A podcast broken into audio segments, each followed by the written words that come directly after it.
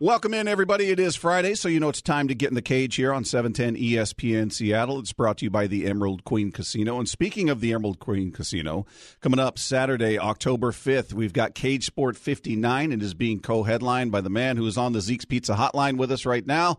He's got a title on the line that night. I'm talking about the one, the only Austin Springer is with us. Austin, how are you, man? I'm doing good. How's your Friday treating you? It's it's going very well. Let's uh, let's uh, talk about what you've got coming up here. Again, it's a little less than a week away, or about a week away, I should say. Uh, where, where, are you at? I know you fought in different different divisions, different weight divisions. Where are you at with your weight right now? Because uh, every time I talk to a fighter, it's generally during the weight cut.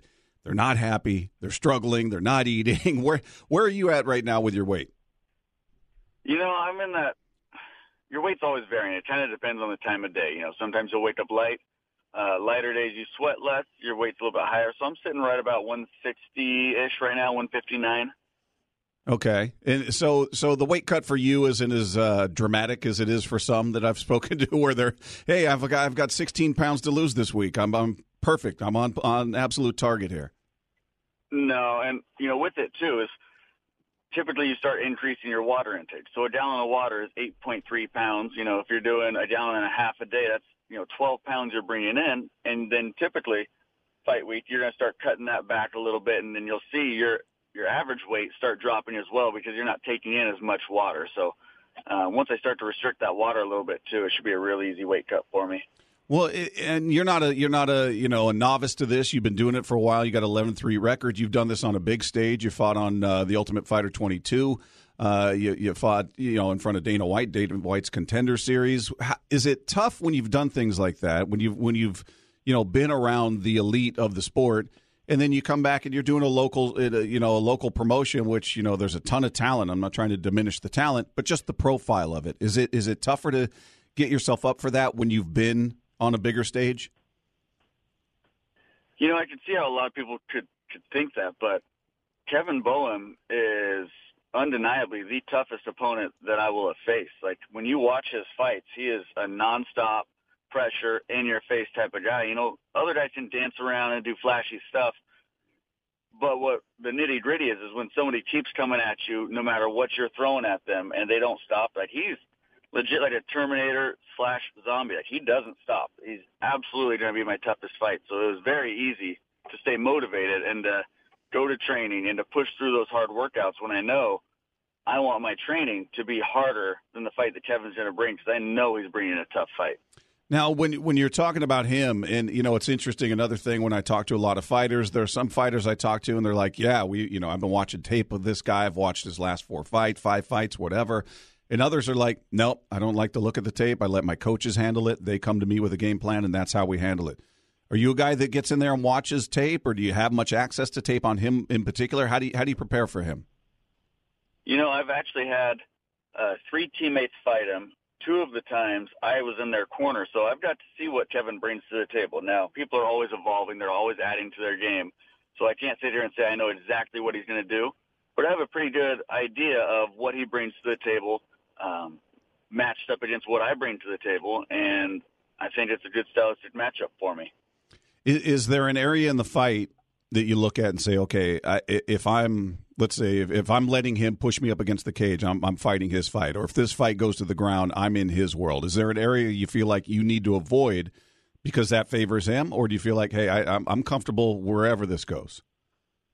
Yeah, I'm definitely comfortable wherever it goes. There are certain positions that you know, I imagine that I have a better success rate than he does. And my goal is to find those positions and keep them for as long as I can to make, you know, if it goes to a judge's decision, I want the judges to remember the highlighted points that I have. If it gets a finish, I know the certain areas where likely I have a higher percentage chance of getting a finish in the fight. So it's kind of be well rounded everywhere, but also be aware of where my uh, highlighted areas are. Now, for for fight fans that, that may be thinking of coming out there and saying, "Hey, I've, I've never seen Austin fight. I've never heard of him. I don't know what he's like." To give, give a people a sense of your game. Would you call yourself a striker? Would you call yourself a submission guy? Where, where would you? How would you sort of uh, break down your game for somebody that hasn't seen you fight? So I've wrestled my entire life, but it turns out that wrestling is not the most eye catching for the casual fan. so we kind of had to adopt a let's punch them in the face more times than they punch us in the face, and if they want to give us our neck for a choke, we'll take it. Type fight. Okay. now, as far as your opponent goes, where, where do you think his strength is? You think he's a better striker? Do you think he's a grappler? Where where where would you say his strength is? Uh, he doesn't stop. Like I think that's you know not diminishing any of his striking skills, grappling skills, any of that. One of the hardest things, and actually you, you can't teach it, is heart, and he just doesn't stop. And I think that's his biggest attribute is you know, I've seen in fights where he's getting choked out and he doesn't tap. He goes unconscious. Like that's how much uh, never say die attitude he has in him, and that's that's to be my biggest test is trying to make him quit. And I think I can break him in this fight. I think I can put pressure on him. I think I can find those areas to where um, I have much more control and damage than he's able to get, and I can slowly chip away. I kind of compare it to like if you're playing like a Mortal Kombat game and your character starts out, their health level is yellow, and then you beat them up a little bit, and it goes down to, or sorry, it starts off at green. You beat them up a little bit, it goes down to yellow, and then it goes down to orange, and then it goes down to red, and then it's over. My job is to chip him away from green to yellow to orange to red until he tries to find a way out of the fight. Speaking with Austin Springer here on 710 ESPN Seattle, we got Cage Sport 59 happening October 5th. That's Saturday night, next Saturday night at the Emerald Queen Casino. He's part of the co-main event, titled featherweight title on the line. And you, you, you look at your record, you're 11 and 3. Um, you're, you're a guy, as I said, it's got a got a bunch of experience on the, on the big stage. Where are you at, it, it, just in terms of your career? Do you set limits in saying, you know what? I don't want to do this past the age of 38. I, I've got four fights left. Have you put any sort of markers in place? You know, I can't say that I have. A lot of people, you know, it's kind of silly, but a lot of people use age as the the variable of you know when is too much. When it, it really breaks down to each individual, um, their body and their mindset. You know, if if your body is healthy, you haven't had any sustainable injuries, excellent if your mind is still in it, you're still driven, you're still able to wake up at, you know, six in the morning and go for those runs when you don't want to, then you're still in it. And that's, that's right where I am. You know, I, I haven't set a, a parameter for myself because I still feel excellent right now. When I start to slow down, when it's, you know, I start to hit the snooze button in the morning instead of getting up to go run, then I'll start to look at it. But that hasn't happened yet. And so I'm not even worried about it. As far as that, that fire that it takes to to really chase this career, right? To really be hungry and go after a title. Is that tough where you're at? I mean, as I said, you're a guy with a lot of experience. You're a married guy. You've got a couple kids. You own a gym. You know, and there are other guys that you read about, and they're like, "Man, I, I slept in my car and I sleep in the gym, and I didn't allow anything else in my life that was, you know, I was singular in my focus." Has that, uh, you know, just that evolvement in your life, just kind of, you know, growing up and establishing yourself, has that changed sort of that, that fire that, that it takes for a lot of people to continue this career? No, my wife has you know been a, a huge backbone for me to to support me unconditionally. So, you know, it's a lot of fighters have all those struggles of trying to balance a full time job with you know training, with trying to eat healthy. Like I have that partner with me who supports me that can take that load off of me, so that I don't have to struggle. I get to get 110% when other people are struggling to even give their 100% because they have so much else going on.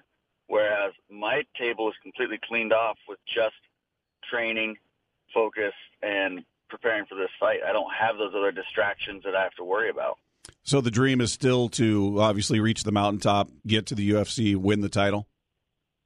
Yeah, I need to go out next Saturday night, put on a performance that Sean Shelby, Scott Coker, uh, ONE FC, all these big promotions can look at and say, I want that guy on my roster. It, it, give me your give me your dream fight. Somebody you see out there in any promotion, whether it's Bellator, UFC, one one uh, FC, as you talked about. Is there a guy out there you say, man, before it's all said and done, I would love to share the cage with that guy? You know, yes, absolutely. I mean, the, the corniest, cheesiest answer is I want to fight UFC's 145 pound champ Max Holloway. Now, there has to be short-term goals, medium goals, long-term goals. Um, so, absolute long-term goal. Every fighter should want to fight the best in the world, and in my weight class right now, Max Holloway holds that title. Now, I'm not saying at all that I believe that I can, you know, in two fights, all of a sudden I'm jumping into that fight. My next goal after this, put on a great performance next Saturday, give everything I have to fight Kevin Boehm, and then let my management uh, figure out what's next. Again, it's happening next Saturday, October 5th, Cage Sport 59 at the Emerald Queen Casino. Speaking with a man who will be uh, co headlining that card, featherweight title is on the line. Austin Springer has been our guest here on 710 ESPN Seattle. Austin, I wish you nothing but the best, my friend. I'll be out there watching, cheering you on, and uh, hopefully we're talking about bigger things after this one. Awesome. Appreciate you guys. Have a great weekend.